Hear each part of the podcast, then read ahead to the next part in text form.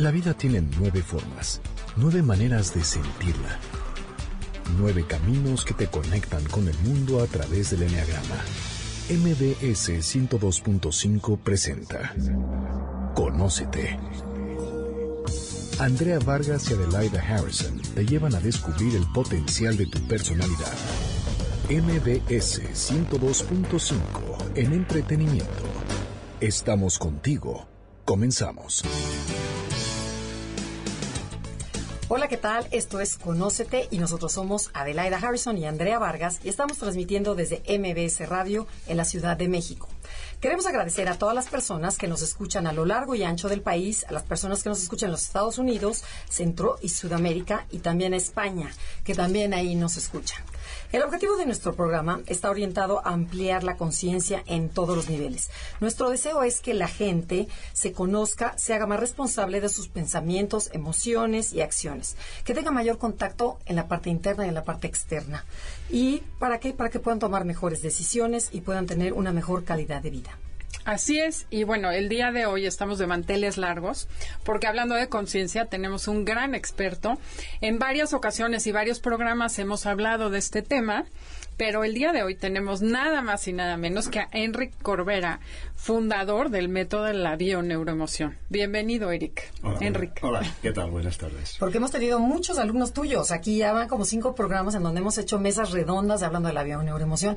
Y bueno, es un tema que apasiona a las personas. Así es. Y bueno, nada mejor que nos digas quién es Enric y qué es la bioneuroemoción. Bueno, vamos a ver. Enric es una persona normal de entrada. Ajá. Uh, que empezó mm, su vida profesional como ingeniero técnico, como director de calidad, hasta que un día comprendió que la vida tenía otra razón de ser, ¿no? Fue una búsqueda, una introspección, en donde me di cuenta de que las emociones y los sentimientos tenían mucho que ver con nuestro estado físico y mental, ¿no? Y a partir de aquí, pues dejé ese trabajo. Eso implicó un cambio en mi vida, en mi vida ya de, de, matrimonio. De aquí hubo un divorcio. Conocí a la que ahora es mi mujer, eh, que pues, resonaba más con esa forma de entender la vida. Y, aquí empecé pues a, trabajar ese campo de las emociones. Estudié, me acuerdo, naturopatía, uh, esencias florales de Bach, etcétera, etcétera, hasta que me di cuenta con, con las esencias florales de Bach que en realidad uh, las, las, trabajan las, las, emociones y que estaban muy relacionados con, ya no solamente con conflictos emocionales, sino con situaciones muy concretas de la vida de una persona, ¿no? Y a partir de aquí, a través de una especie de sueño revelatorio o premonitorio, llámelo como quieras, sentí, sentí que tenía que estudiar psicología a los 44 años y de aquí 40. 44 años uh, yo conocí un curso de curso de milagros antes y a partir de aquí surgió lo que se llamó la curación uh, emocional, curación biológica. Estoy hablando de más de 20 años. ¿no? Eso me llevó a conocer, conocí y estudié un poco Hammer a través de un médico que era hammeriano, -huh. eh, pero aquí fui evolucionando a, a, diferentes escuelas de franceses y, bel y belgas hasta que mmm, me fui adentrando en ese conocimiento y me di cuenta que era un poco como complicado, era, era como mucha biología, ¿no? Eso fue desarrollándose a un estado de pasó la bioscodificación, de la bioscodificación pasó la bioneuromoción y la diferencia fundamental entre ambas uh -huh. es que la bioscodificación es el verbo biodescodificar, implica que alguien tiene que hacer algo para ti y yo en eso nunca lo he visto, ¿no? Nadie tiene que hacerte nada para ti, sino tú tienes que hacerlo todo para ti mismo. Entonces la bioneuromoción ya no hay bioneuroemocionador, ni na, o sea, no hay ni paciente, eh, ni, ni, terapeuta. Okay. Hay una persona que acompaña a una persona, a otra persona, a encontrar esta, esta información inconsciente que te resuena en todo lo que te rodea. Y entonces ya estamos entrando en un concepto muy humanista, en un concepto de conciencia cuántica, de entender que nada ocurre porque sí, que, no, que todo está relacionado con esa información que, que, que anida en nuestra psique inconsciente, que vendría a ser un 94, 94 95, 96% de nuestra mente y cuando y enseñar a las personas que con quién estás, con quién te has casado, tus amigos, tu trabajo, tu vocación, etcétera, etcétera, tiene que ver con esa información que llevas en tu inconsciente y que está luchando para expresarse en lo que se llama la pantalla de la vida, que son las personas con las que te relaciones, tus amigas, tu- eh, tus amigos, tu vocación, etcétera. Y ahí estamos. Ok. Oye, bueno, pero a ver, y después de viajar tanto, porque además este hombre es imparable, va por todo el mundo, conoce a millones de personas, da conferencias por todas partes, tienes una cantidad de followers, o sea, millones de followers, aunque no lo crean, en, las, en las redes sociales. ¿Qué has aprendido de la vida? ¿Qué, ¿De qué se trata? O sea, ¿de qué se trata esta vida? Ah, la vida eh, es para vivirla y ser feliz. Entendiendo por felicidad no que consigas aquellos, que, aquellos, aquellos anhelos muy, muy egoicos de me gustaría para ser feliz, no sé, un Ferrari, por ejemplo, o, un marido millonario, lo que sea, sino en- es un estado de paz interior, ¿no? O sea, entender que la vida es una experiencia, una experiencia única, eh, donde tenemos la oportunidad de conocernos a nosotros mismos a través de los demás. De hecho, es la escuela, eh, vendría a ser una escuela la, vida, ¿no? Entonces, eh, conocer a las personas, viajar como me, me ha ocurrido a mí, obviamente eso agudiza tu flexibilidad mental y te permite salirte de paradigmas muy estrictos como nacionalismos, eh, creencias, valores, prejuicios, etcétera, etcétera, y te das cuenta que la gente vive una especie de caja de resonancia que no sale de allí y que se quedan con su mapa mental y se piensan que su mapa mental es el territorio y, siempre están a la greña eh, peleándose que es mejor y que deja de ser mejor, ¿no? La información está aquí, la información es de todo el mundo, pero cada uno la puede vivir y experimentar como realmente eh, sienta. Tú la puedes vivir desde la dualidad, pensando que eh, lo que entre la buena suerte o la mala suerte o la puedes vivir desde un concepto holístico en la que realmente las cosas que te ocurren eh, no son por casualidad sino por sincronía aquí entraríamos un poco con la psicología de Jung ¿no? ahí hablaba de la sincronicidad y en realidad mm, eso la, física cuántica lo, acaba explicando ¿no? que para qué te ocurren ciertas cosas en cierto momento ¿no? Claro. O sea, podríamos decir, aquí hablamos mucho del ego y decimos que hay nueve tipos de ego, los que describimos nosotros, que al final del día es lo que te saca de tu esencia y que la idea de conocer al ego, bueno, ver qué cosas haces es para que dejes de actuar en automático y esa acción te lleva a qué emoción genera esa actitud y luego esa emoción está generada por una creencia. Em, Básicamente, las, las, em, nosotros no, pode- no podemos percibir el mundo a ah, así libremente, no vemos. Lo que vemos es son nuestras, nuestros, a través de nuestros filtros que est- están basados en creencias y, y- y en, y en- esa, en esa información inconsciente. De hecho, nosotros no vemos, proyectamos información, ¿no? Y por eso na- na- todo el mundo ve cosas diferentes. Como yo proyecto, como me siento separado de lo que estoy viendo, entonces necesito una- un- otra, otro actor que creó el ego. El ego domina mi mente y me hace creer que aquello que yo estoy viendo tiene- Es verdad. Es verdad, ¿no? Y él utiliza siempre las artimañas de, bueno, utiliza, reutiliza las emociones, ¿no? Las emociones son muy biológicas, pero él las reutiliza. Y las reutiliza contra algo o a favor de algo. Porque el ego siempre está así, ¿eh? El ego siempre está comparando, etcétera, etcétera, ¿no? Entonces tú experimentas una emoción, pero el ego la toma y rápidamente proyecta la culpabilidad en otro. O sea, sería la primera sería la emoción primaria y la secundaria es la filtrada por el ego. Correcto. ¿no? De hecho, es la que, la que, te, la que te explicas, ¿no? De hecho, Antonio Radamasio, en su libro El error de Descartes, lo explica muy bien, ¿no? La emoción ma- primaria es la que está procesada por el sistema límbico. Eso llega al neocórtex, pasa al prefrontal y tú le das una explicación a, a lo que te está sucediendo, ¿no? Por Que eso es lo que no que es cierto. Que es lo que no es cierto. Tú, por ejemplo, vas con unos amigos, vas a cenar y, y, y- y te sienta mal la comida. Es lo que tú piensas, ¿no? Pero en realidad tú no eres consciente que has recibido una llamada, que alguien te ha dicho algo que te ha disgustado, pero tú obviamente estás en un lugar social y tú mantienes la compostura, ¿no? Pero la procesión va por dentro y luego llega la noche y tú tomas conciencia de que te has comido un marrón, como decimos en España, ¿no? O sea, te has comido algo que no te querías comer, ahí se ha ido y eso lo has digerido y, y el, y el inconsciente lo ha procesado, porque el inconsciente no diferencia entre algo que es real y algo que es virtual. O sea, para el inconsciente todo es verdad, Ok, todo es verdad. muy bien. Oye, ahorita me acordé de algo que comentaste en el curso eh, sobre Cantinflas, que te Ah, sí. ayudó y creo que al público le encantaría saber cómo es que Bueno, Cantinflas mm. te ayudó a Eh, desarrollar. Es algo que yo tampoco acabo de entender. O sea, eh, si alguna vez me preguntan, ¿tú qué te llevarías en una isla desierta? Y digo, un curso de milagros y las películas de Cantinflas. Ay, no. ¿Y por Y- qué? A ver, cuenta. Ah, eh, ah, yo cuando vi a Cantinflas, eh, no sé, es, es algo que es algo que- como un amor a primera vista, ¿no? O sea, me gustaba su humanidad, su sencillez. eh, es un ser es un ser que yo pienso que los mexicanos no saben la suerte que tienen, bueno, no suerte, sino que es una resonancia de la esencia. De, mm, yo, yo, veo a los mexicanos muy divertidos, si se me permiten, los veo muy inocentes, ¿no? A veces como que hacen cosas... Y, y los veo como niños, ¿no? Yo veo cantinflas en cada mexicano. Okay. Y mira que he llegado con los mexicanos, ¿no? Pero no lo digo como que cada gente se lo tome a mal, sino todo lo contrario, ¿no? Sino veo esa, esa esencia que Cantinflas la... Por eso triunfó tanto en, México y en, y en, España también, ¿no? O sea, Cantinflas es, es, es no sabe, pero sabe. Sí, sí, sí, Habla, pero no dice, pero sabe. Y cuando llega el momento, dice verdades como pilares. Entonces yo creo que él da un mensaje, que eh, como que su, su charla uh, distrae al ego para luego soltarte la verdad. Uh siempre te acaba dando una enseñanza fundamental y a mí eso me transformó la vida. O sea, a mí tengo muñequitos de cantinflas por todos lados.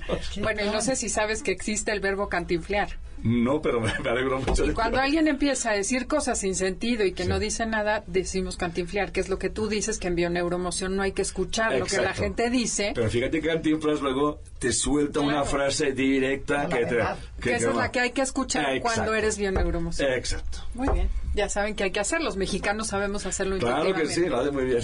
Tenemos que hacer un corte. Estamos en Conócete. Eh, estamos con Enrique Corbera, fundador del Enrique Corbera Institute. Regresamos. Estás escuchando el podcast de Conócete con el Enneagrama. MBS 102.5. Ya estamos de regreso en Conócete y el día de hoy tenemos a Enrique Corbera con nosotros y el tema que estamos tratando es la bioneuroemoción. Eh, antes de irnos a un corte comercial, estamos hablando un poquito de lo que es la esencia de manera humorística de la bioneuromoción, que es aprender a ver más allá de la historia que nos contamos. Correcto. Porque el ego lo que hace es inventar historias que no son ciertas. Sí, de hecho, el ego utiliza la, parte de la mente que se llama la mente justificativa. ¿Eh? Tenemos una mente reactiva que está eh, soportada por la neurología que es la que guarda la información del inconsciente que te hace que tú puedas evitar estar en sitios peligrosos porque has tenido una experiencia previa peligrosa. Por ejemplo, pasas por una calle y te asaltan, eh, todo lo que, eh, el inconsciente lo graba todo y cuando tú estás en un sitio que el inconsciente le recuerda, te manda un, un aviso que puede ser una, una taticardia, unas palpitaciones o como una especie de pánico, ¿no? Que tú no entiendes para qué pasa, pero en realidad tu inconsciente te está avisando. es tan simple como esto. ¿eh? Entonces eso uh, es la, la, mente reactiva. Entonces cuando estás en un sitio que tú obviamente no, la, la, mente consciente procesa la información muy rápidamente, lo sabéis, como sois profesionales de esto, pero la mente inconsciente lo guarda todo. Entonces tú estás en un sitio y no te das cuenta de que hay algo que, que no sabes por qué te incomoda, pero tú no sabes por qué. Entonces, la, esta es la mente reactiva. Entonces viene la mente justificativa y empieza a aplicarse en la historia. claro. sí, porque tú vas vestida de verde, porque aquel tiene me gusta, porque no sé qué, y, te lo justifica. Y te montas tu historia. Pero aquello sigue repitiéndose. Y tú sigues contando la historia. Hasta que alguien te dice, vamos a ver. ¿Desde cuándo te ocurre esto? ¿Cuándo tuviste esa expresión física por ejemplo, o, mental, eh, como puede ser una fobia o un miedo, lo que sea, eh, pues me, empezó hace dos años. ¿Dónde estabas? ¿Con quién estabas? qué ambiente te rodeaba y entonces a partir del escenario encontramos lo que se llama el momento semilla que, William Roth descubrió diciendo hay un, hay un momento que el inconsciente recoge una información y es como una semilla ¿no? que solamente espera las condiciones adecuadas para crecer y pueden pasar días, meses o años. ¿eh? Entonces, cuando eh, analizas todo esto, entonces eh, haces tomar conciencia a tu consultante, a tu cliente, y le dices, bueno, ahora, ¿eso dónde te resuena? Y automáticamente dice, oye, pues eso me resuena cuando yo era pequeño o cuando tenía... Le lleva automáticamente a mi situación. Entonces, cuando se le da la oportunidad de reescribir la historia que viviste para tomar conciencia de que en realidad aquello fue y que ahora no es. ¿eh? Pero basta nada más la parte racional o, o tiene que, tienes que tocar la No, no, tú tienes que sentir, claro, cuando estás allí tomas conciencia de que en realidad aquello tiene que ver con una historia que pasaste y que la vas, y cada vez que se te presenta la situación se te va repitiendo, cada vez la información no es que te ocurriera a ti, sino el momento semilla puede ser, cuando un momento semilla importante es cuando eres engendrado, ¿no? O sea, el estado emocional, cuando tus, de tus padres y de tu madre, cuando te engendran, esto es como un sello, ¿eh? ¡Pam! tomar conciencia es una oportunidad de trascender la información. Eh, eh, ya no juegas estos son buenos, estos son malos, sino comprendes que se juntan para trascender esa información. Ya no juegas al juego de la culpabilidad. Cuando no juegas al juego del ego, de culpar a unos o a otros, entonces se produce una visión diferente de la situación. Que eso se llama, yo le llamo un flash de despertar. ¿Y con eso ya no te enfermas? No, es que no te enfermes, es que en, definitiva eh, em, cambiarán muchas cosas, ¿no? De hecho, nosotros no perseguimos que la gente se cure porque la enfermedad tiene, es multifactorial. Hay muchos factores dentro de la enfermedad, ¿no? O sea, ahí está. Pero la parte emocional, eh, sanarla eh, o tomar conciencia antes de, no sé, de cualquier tratamiento, antes de cualquier terapia, cualquier cosa, eh, la consideramos fundamental, ¿no? Además, el alma, el espíritu de cada persona tiene sus, sus intenciones que aquí no nosotros no entramos y salimos, ¿no? Yo siempre digo, oye, cariño, tu espíritu sabrá para qué escogió vivir esa vida o esa experiencia, ¿no? Es así. Ok. Oye, una duda que tengo yo respecto a los programas, que es básicamente... Sí, información, o llámalo información. Ok, ¿hay algún número específico de programas? No, es infinito. Hay miles. o millones. Cada quien tiene el suyo. Mira, si me permites... Eh, Pero un poquito qué es el programa para la gente que Bueno, el programa es una información que tú heredas. Ok. Y que eh, repites automáticamente. Y que repites automáticamente. Es más, te enamoras de un hombre... O sea, tu mamá, por ejemplo, uh, tu mamá se enamora de un hombre que es alcohólico y tú vas y te enamoras de un hombre que también es alcohólico. Ok. ¿Eh? Dices, ¿para qué, estoy, no he aprendido nada? Sí, tú repites el programa, pero, pero no para repetirlo, sino para trascenderlo, ¿no? Y obviamente la persona también. el tema es, es, tomar conciencia de esto, ¿no? O sea, que en realidad mm, esa información esa información, vamos a, vamos a explicarlo de una forma fácil, creo yo, que hay un principio que es el pilar de la física, que dice, la energía ni se crea ni se destruye, se transforma. Por tanto, cambia la palabra energía por información, porque la energía es información. Por lo tanto, la, información ni se crea ni se destruye, se transforma. Por tanto, la energía pasa de padres a hijos. Luego recibe diferentes nombres. Si los pecados de tus padres se dan de padres a, hijos. O eh, el karma. O, creencias. Eh, al final, eh, toda esa información mm, y eso es, también está dentro del campo. La epigenética conductual estudia eso. ¿eh? La epigenética conductual te dice, si tu abuela murió por un error médico al tomar una medicina, eh, la nieta puede ser alérgica al medicamento. Claro. Entonces, eh, o sea, la información no se pierde. ¿Cómo se va a perder la información? ¿Cómo es posible que una, por ejemplo, un ciervo o una cierva en ese caso esté comiendo unos, unos, unos, alimentos que, que sabe que, no, que son anticonceptivos?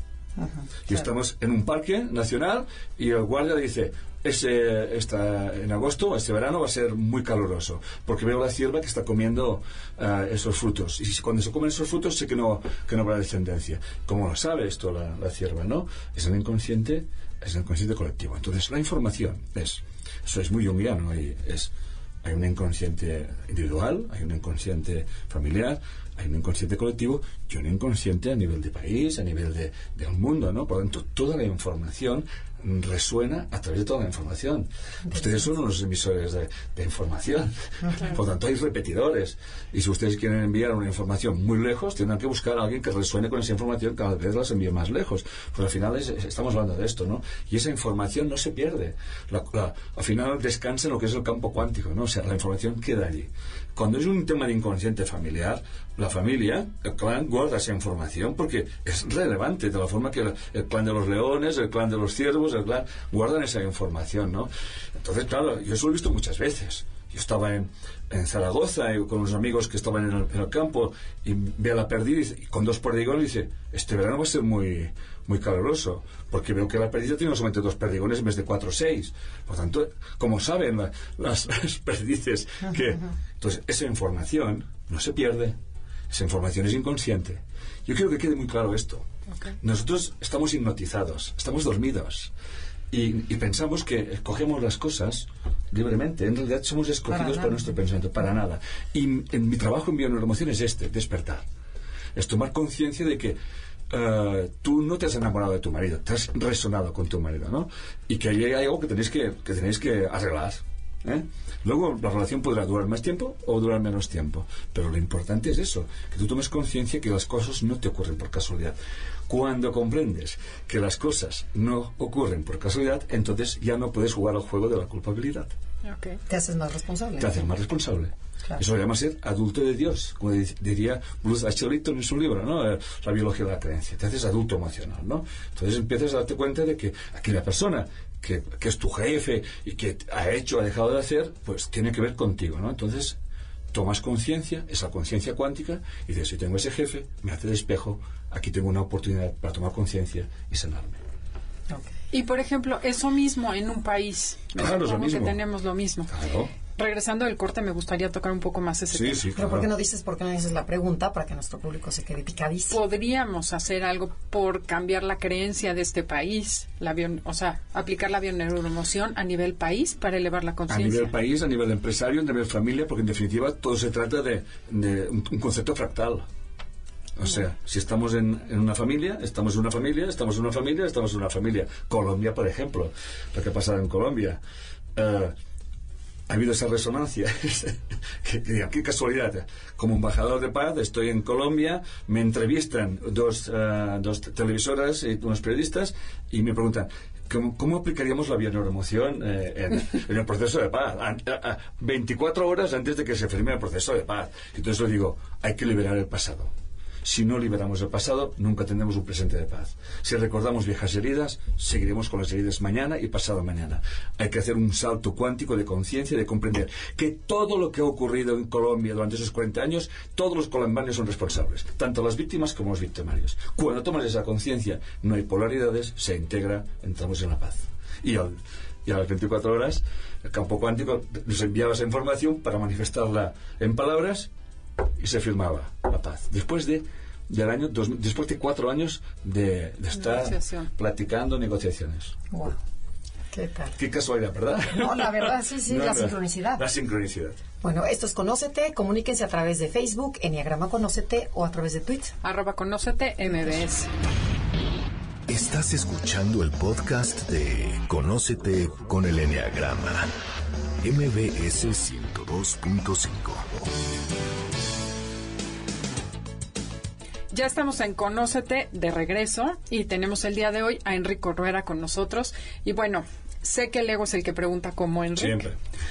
Y voy a hacer una pregunta egoica. Adelante. Eh, ¿Qué tenemos que reconciliar los mexicanos? Bien, eh, los, mexicanos tienen que hacer nada en concreto. El mexicano tiene que tomar conciencia de que la realidad que están viviendo la tienen que aceptar. Punto. Y el hecho de que alberguen unos resentimientos en su inconsciente o colectivo sobre los conquistadores, no quiero llamar españoles porque me parece muy bien que se digan conquistadores, que eran españoles, ¿no? Eh, pues mm, obviamente hay una historia, ¿no? Eh, mm, pero si hablamos desde un punto de vista del ego, tenemos víctimas y victimarios. Si hablamos desde el punto de vista del espíritu, de la, mente cuántica, eh, todo tiene una razón de ser. O sea, de hecho, lo que sucedió es que tenía que suceder. Y obviamente eh, el pueblo mexicano y los, diferentes pueblos indígenas de América Latina y, también de América del Norte, obviamente entraban en, otro proceso que, tenía que haber algo que tenía que provocarlo. ¿no? Muchas veces nos preguntamos los mismos españoles cómo uh, tan pocos pudieron hacer tanto. Claro, porque estaba el campo propicio. Ahí estaba, ¿no? Entonces eh, había el campo propicio, porque estamos hablando de millones de personas que, había, eran los conquistadores eran como que dicen unos cientos, ¿no? Pero con dos caballos lograron lo que, lo que bueno, necesitaban realmente, yo, no, es que yo, no, soy historiador, ni muchísimo menos, ¿no? Pero yo entiendo que las cosas se meten en una razón de ser. Entonces, estamos en una situación actual, ¿no? Y, y ahí estamos, ¿no? Entonces hay que aceptar y trascender esa información. Y yo realmente voy a hablar a los mexicanos, pero sobre todo voy a las mexicanas. La mexicana, en general, es una mujer muy desvalorizada, ¿no? Eh, es una cultura muy castrada por, por los, ya no digo por los conquistadores españoles, sino por quienes les acompañaban a ellos, ¿no?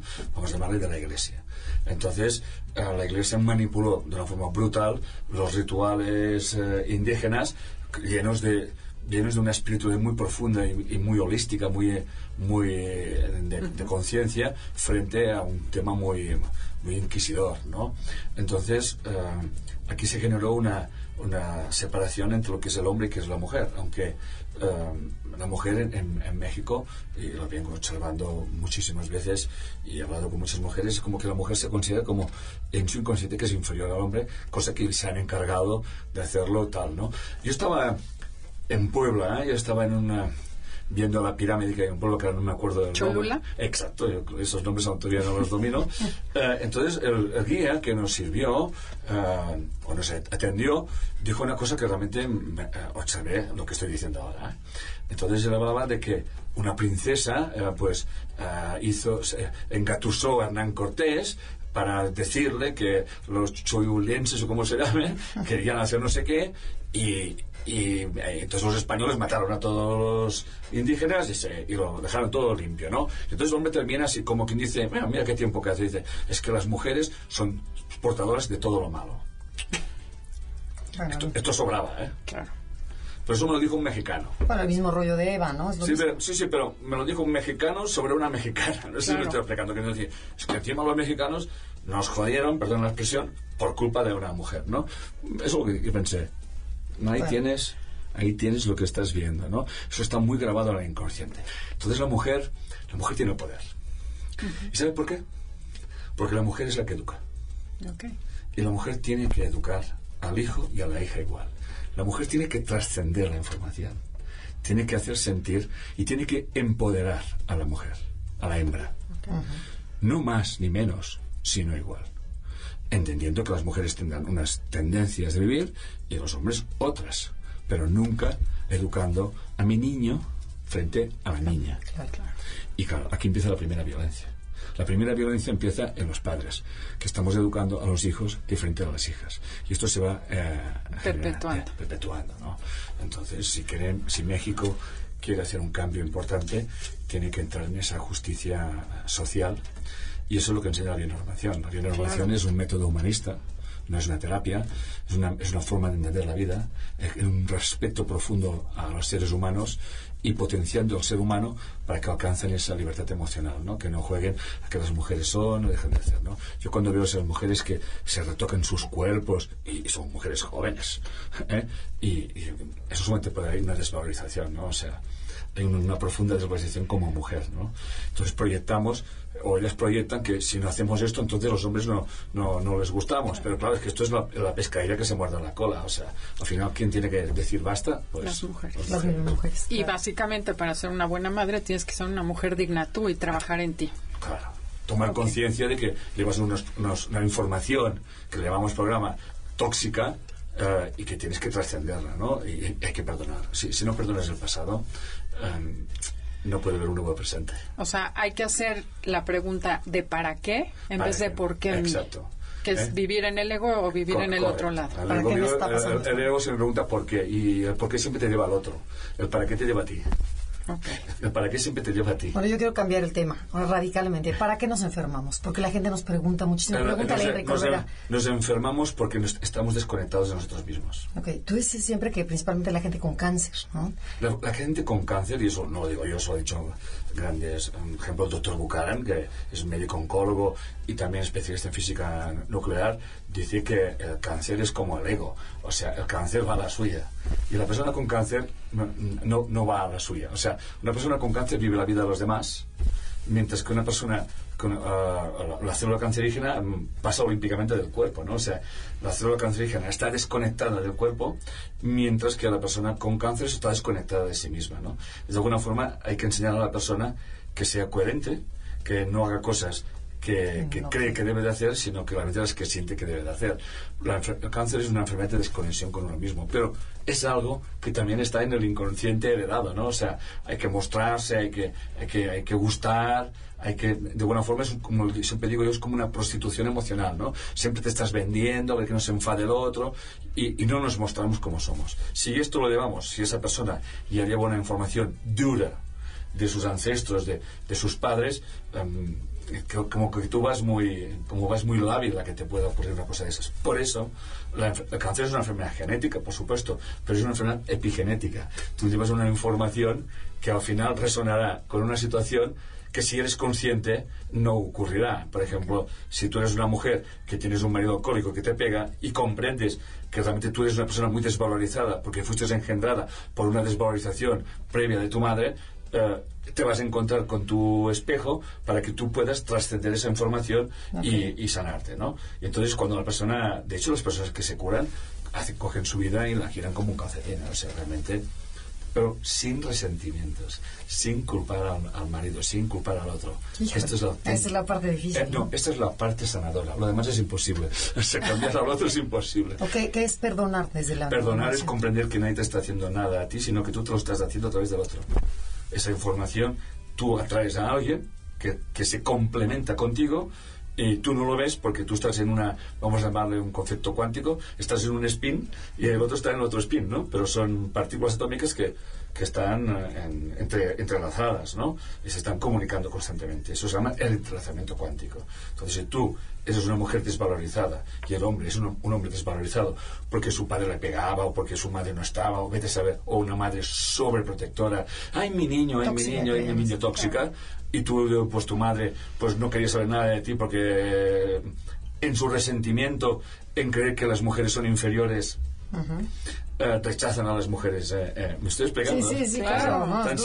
es así, ¿eh? esperando al niño. Esperando al niño, entonces se encuentran dos personas con diferente polaridad, pero que llevan la misma información. La mujer, ante la frustración, lo expresa a través de una sumisión y el hombre lo expresa a través de la violencia. Pero al final, cuando comprendes que esta persona que está aquí, tú la has escogido, tú has resonado con ella, entonces es tu espejo. Entonces tienes la oportunidad de trascender esa información y decir, oye, campeón, hasta aquí. Adiós.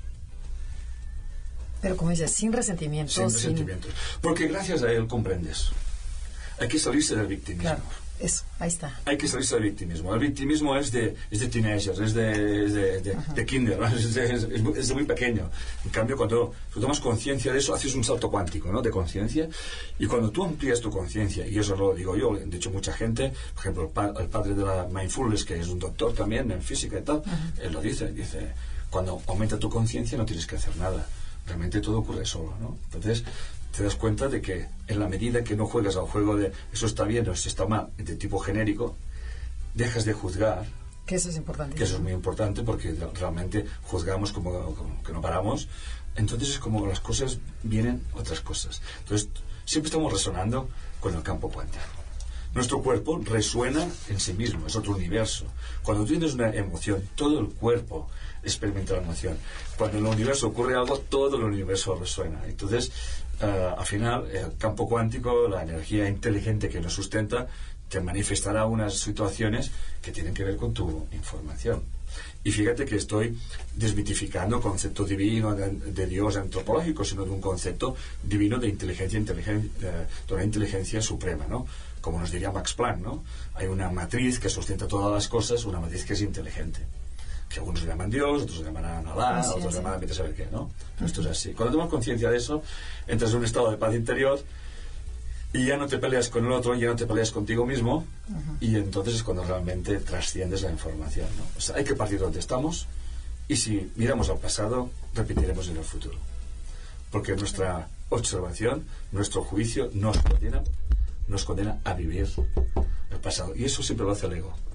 El ego siempre te recuerda viejas heridas. ¿eh? y, la mente holística te recuerda que aquello no sucedió para ir en contra de ti, sino a favor de ti. Sí, es totalmente un cambio. Es, una inversión de pensamiento. Pues es una forma de vivir. Eso se puede trasladar a las empresas, a, todas partes, a un país. Al gobierno. al gobierno Pero no olvides que el gobierno es la resonancia de toda la gente. ¿eh? Claro, yo lo que quiero es que todos nos demos cuenta que quieres cambiar al mundo, cámbiate tú. Correcto. Y eso cambiará el mundo. así es. Eso ya lo decían grandes maestros espirituales. Si quieres la paz en el mundo, eh, que haya paz en tu corazón, habrá paz en tu familia, habrá paz en tu pueblo, habrá paz en tu ciudad, habrá paz en tu país. Qué bonito. bueno, tenemos que hacer un corte. Estamos con Enrique Corbera, fundador del Enneagram, eh, del Enrique Corbera Institute. Y regresamos. Estás escuchando el podcast de Conócete con el Enneagrama, MBS 102.5. Bueno, ya estamos aquí de regreso en Conócete y el día de hoy tenemos a Enric Corbera, que es fundador de Enric Corbera Institute y también fundador del método de la bioneuroemoción. Si quieren escuchar este programa de nuevo, descárguenlo en el podcast en iTunes. También estamos en streaming en la página de Noticias MBS o les damos las redes de Enric Corbera Institute para que se puedan comunicar y pedir más información. ¿Te parece si las usamos al final? Primero vamos a aprovecharlo, exprimir a este hombre antes de que se nos acabe el tiempo. Ok, bueno. Eh, dinos un poquito otra vez, eh, para que quede bien claro, que la, la bioneuroemoción es únicamente para curar enfermedades. No, no, nosotros no curamos a nadie. Gracias. Eso que quede muy claro. que quede muy claro que la bioneuroemoción no pretende curar a nadie. Porque eso para eso está la medicina y están... eh, Ok. eh, nosotros hablamos en todo caso de mm, la bioneuroemoción te hace comprender que unas circunstancias que tú las consideras adversas, las puedes vivir como víctima o las puedes utilizar como una maestría. Eso te, da un estado de conciencia muy superior que te permite facilitar facilitar los tratamientos que tú puedes estar realizando por tus, tus enfermedades. La bioneuroemoción te- trabaja un área, que es la área pues, de la salud, pero en ese contexto. Pero tampoco se diferencia de, del área social de las relaciones. Ni tampoco eh, hay mucha gente que es, es abogado y hace la bioneuroemoción o arquitectos, porque al final es una forma de ver entender la vida. Un arquitecto que construye un edificio desde un punto de vista dualista o desde un punto de vista holístico, eh, eh, te va a construir una- un edificio muy diferente. ¿no? ¿Podría decirse que la bioneuroemoción cura el alma? Eh, la- em, sigo lo mismo, la bioneuroemoción no pretende curar a nadie, porque eh, no hay nadie, no hay nada que curar. En, en principio, no, no entendemos el concepto de enfermedad como la entiende, se entiende. ¿verdad? Entonces hablamos de un estado de conciencia, que en la medida que tú entres en un estado de paz interior, obviamente, obviamente todo tu sistema físico y biológico y emocional y además que y lo que te rodea cambiará, ¿no? Lo decía Einstein, si el, si el mundo que ves no te gusta, que sepas que no lo puedes cambiar. Cambia tu pensamiento sobre lo que ves y cambiará tu universo, no cambiará el universo de los demás, ¿no? Eso es lo importante. Es una forma de entender la vida, ¿no? Es, una- es un concepto totalmente humanista y bueno, y, y por ello, a ustedes los mexicanos en la Universidad Iberoamericana eh, de Torreón, eh, obviamente, por ese método humanista, la, la, la- la- la- la- la han hecho oficial, que tú puedes leer perfectamente lo que, Claro. como es. Sí, por supuesto. Es una especialidad en bioneuromoción que tiene reconocimiento y validez oficial por parte de la Secretaría de Educación de Coahuila, lo que implica que forma parte del Sistema Educativo Nacional de México. Wow. Oye, hay que sentirnos honrados que es el único país Sí, que sí, tiene sí. esto. Orgullosos y honrados. Y se encuentra registrada en la Dirección General de Profesiones, por lo cual es posible obtener la cédula Exacto. profesional. O sea, puedes hacer una carrera Exacto, en acompañante. o sea, es, es- en es el posgrado que tenemos en bioneuromoción, el posgrado, que como son los jesuitas, ya sabéis que los jesuitas en la educación Son mucho más abiertos. Y además son muy estrictos, tiene que ser un nivel muy elevado. De hecho, mm, el rector dijo clarísimamente que si no tenían los niveles de los jesuitas, que eso se, el contrato se rompía. Pero la verdad es que hemos superado todas las expectativas y, hoy en día la- el mexicano puede hacer esa formación y tiene una cédula para poder trabajar como profesional eh, y reconocido. ¿no? Yo pienso que esto es, un- es una semilla, pero que eh, ha estado en México. Eso ya habla mucho de México. ¿Eh? Ah, Te has enfocado mucho más a los países latinoamericanos que... los mismos países eh, latinoamericanos me han, me han llamado a ver, porque si Claro. no llego aquí y nadie me escucha, pues me voy para casa. Claro, ¿eh? claro. Al final todo es una resonancia. Pero es ¿no? unas ganas de despertar. Sí, el, el- el- el- el pueblo latino en general, y, y en particular el mexicano, tiene un estado de inocencia per se. eh, o sea, eh, eh, no, está, mm, no está contaminado de la arrogancia, la prepotencia de Europa. ¿eh? Europa es muy rígida, muy prepotente. eh, Europa mira por encima del hombro a, a muchos países latinoamericanos y hay profesionales que van aquí y cuando llegan allí no se les reconoce su formación. Bueno, también se lo han ganado a pulso aquí falsificando, Sabemos. falsificando muchas cosas, ¿eh? O sea, ah, lo saben ustedes, es más, eh, eh, en, en, en Ibero, en la Ibero, yo, envié mi certificado y tenía que estar allí sellado, super sellado, o sea, haciendo lo mismo, ¿no? Lo cual yo entendí por qué lo hacían, porque es lo que estaban sufriendo. Y volvemos a lo mismo, siempre estamos proyectándonos aquí, ¿no? Entonces, la- nosotros hacemos una formación online y una formación presencial, eh, como ya saben, y, y en México cuando está reconocida las dos, ¿no? Pero la que está muy potenciada es la online porque tiene unas características educativas al nivel de lo que exige una institución como son lo- los jesuitas, ¿no? ¿Cuánto duran los módulos online? El, el 10 meses es la, es la formación de posgrado, es un posgrado online, 10 meses que mm, hemos tenido en ese primer, en ese primer, eh, ah, primer posgrado mm, casi 600 alumnos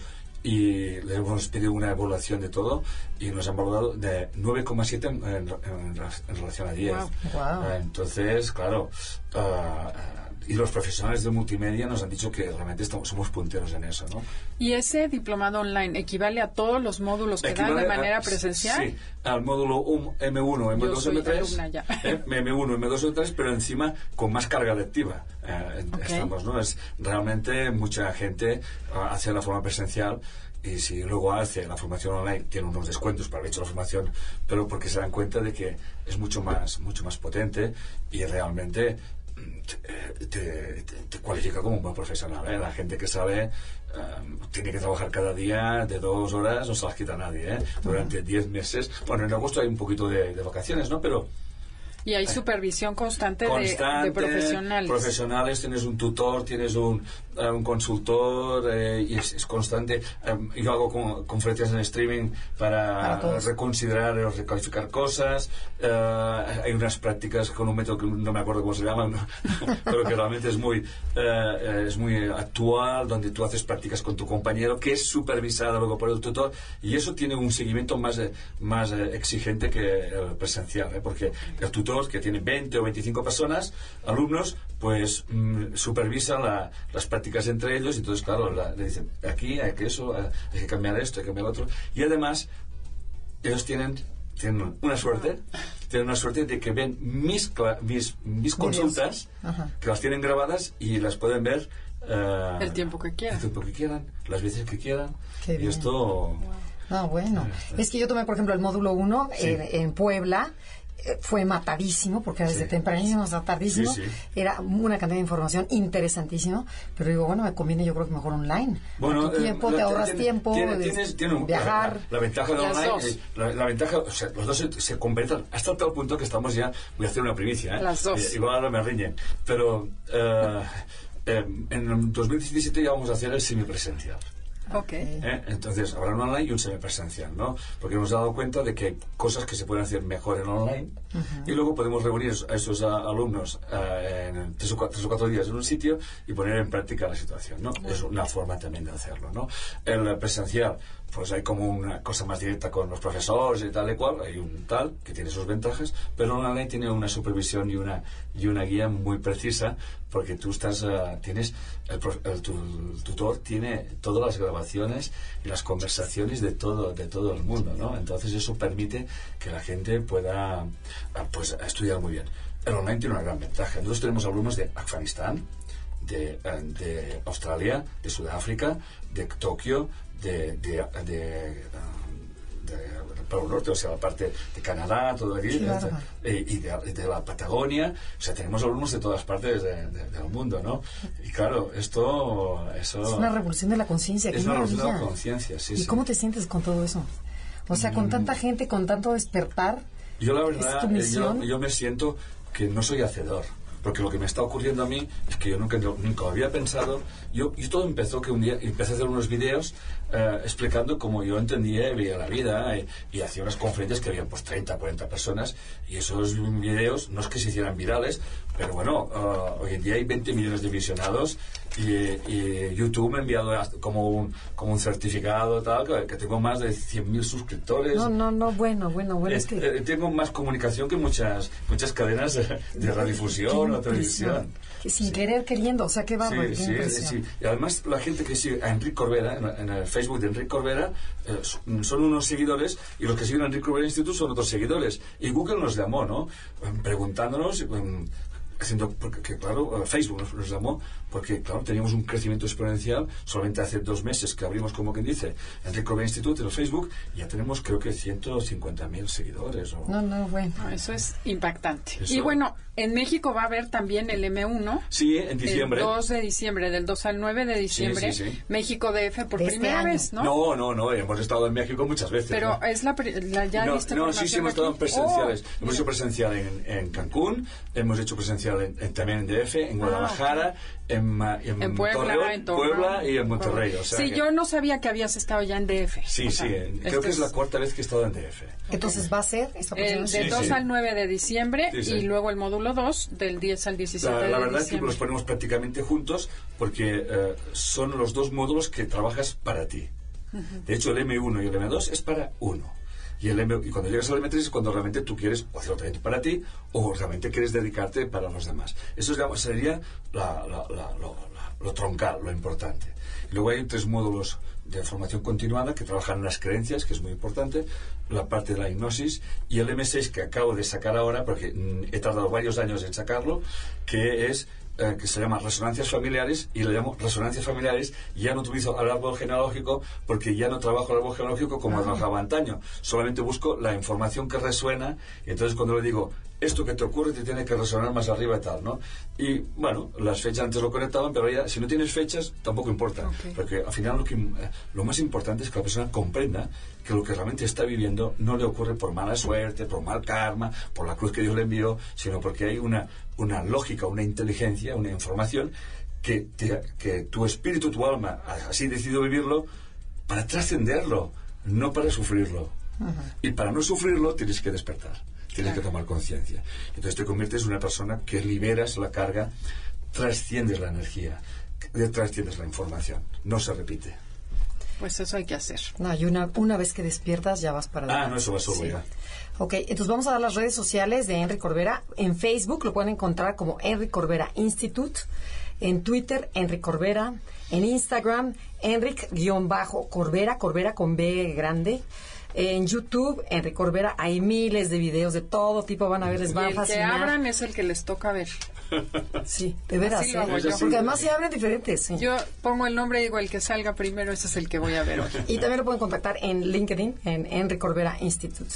También. Bueno, ¿y qué mensaje quisieras dejarle a todos tus radioescuchas que ahorita son bastantes? Yo, yo lo que les diría a- en general a todo el mundo que comprendan que la vida, la vida es una inteligencia, es una inteligencia que no podemos llegar a comprender, que observemos nuestro propio cuerpo, cómo funciona, la inteligencia que hay, que las cosas no ocurren por casualidad, que tu forma de pensar y tu forma de sentir está creando constantemente unas circunstancias, que eh, vivimos una vida que estamos, eh, estamos dormidos, hipnotizados por, por esas creencias que están en nuestra inconsciente y que dónde están, con quién están y, y la- las relaciones que tengan en el lugar no son por casualidad, sino que no hay en, el campo cuántico no hay error posible. Todo, tú, estás donde debes de estar, resonando con todo lo que te rodea y allí tienes unas oportunidades maravillosas para conocerte a ti mismo y poder trascender eh, esos programas, esa información inconsciente que te lleva a vivir ciertas experiencias de la vida que no comprendes para que suceden hasta que te das cuenta de que todo tiene un sentido, todo tiene un para qué y que en el universo no existe ni una ínfima casualidad. El universo que vivimos hay 200 constantes que cualquiera que hubiese variado en un pequeñísimo tanto por ciento no estaríamos aquí. Por lo tanto, somos fruto de una inteligencia que, mm, como diría Max Planck, mm, quizás no podemos nunca comprender eh, el total del, del- del tema porque realmente estamos metidos dentro del tema, ¿no? Y cuando trasladas esa, esa conciencia a tu vida particular, a tus relaciones, a tu trabajo, ves las cosas de otra manera. Si te sientes parte de, de un conjunto, por ejemplo, en la radio, si te sientes par- parte de esa colmena, vamos a llamarle que es la radio, si te sientes parte de la colmena que es tu empresa y te preguntas no qué es lo que hace la empresa por mí, sino qué es lo que yo hago, qué hago yo por la empresa, eso repercutirá en ti. Y voy a terminar con una frase que tengo puesta en, en nuestro, en nuestro instituto que es ama lo que haces, Y lo que haces. porque lo haces te amará Amará, sí. cien veces más. Me Qué encanta. hermoso. Pues muchísimas gracias por haber venido el día de hoy. Gracias a todos por habernos escuchado. Eh, esperamos que sirva mucho que cambie su nivel de conciencia y así cambiemos este mundo. Esto fue Conócete con el Enneagrama. Qué privilegio haberte tenido. Muchas gracias, Enrique. A vosotros, a vosotras. MBS 102.5 presentó Conócete. Andrea Vargas y Adelaida Harrison te esperan en la siguiente emisión con más herramientas para descubrir tu personalidad a través del Enneagrama. MBS 102.5 en entretenimiento. Estamos contigo.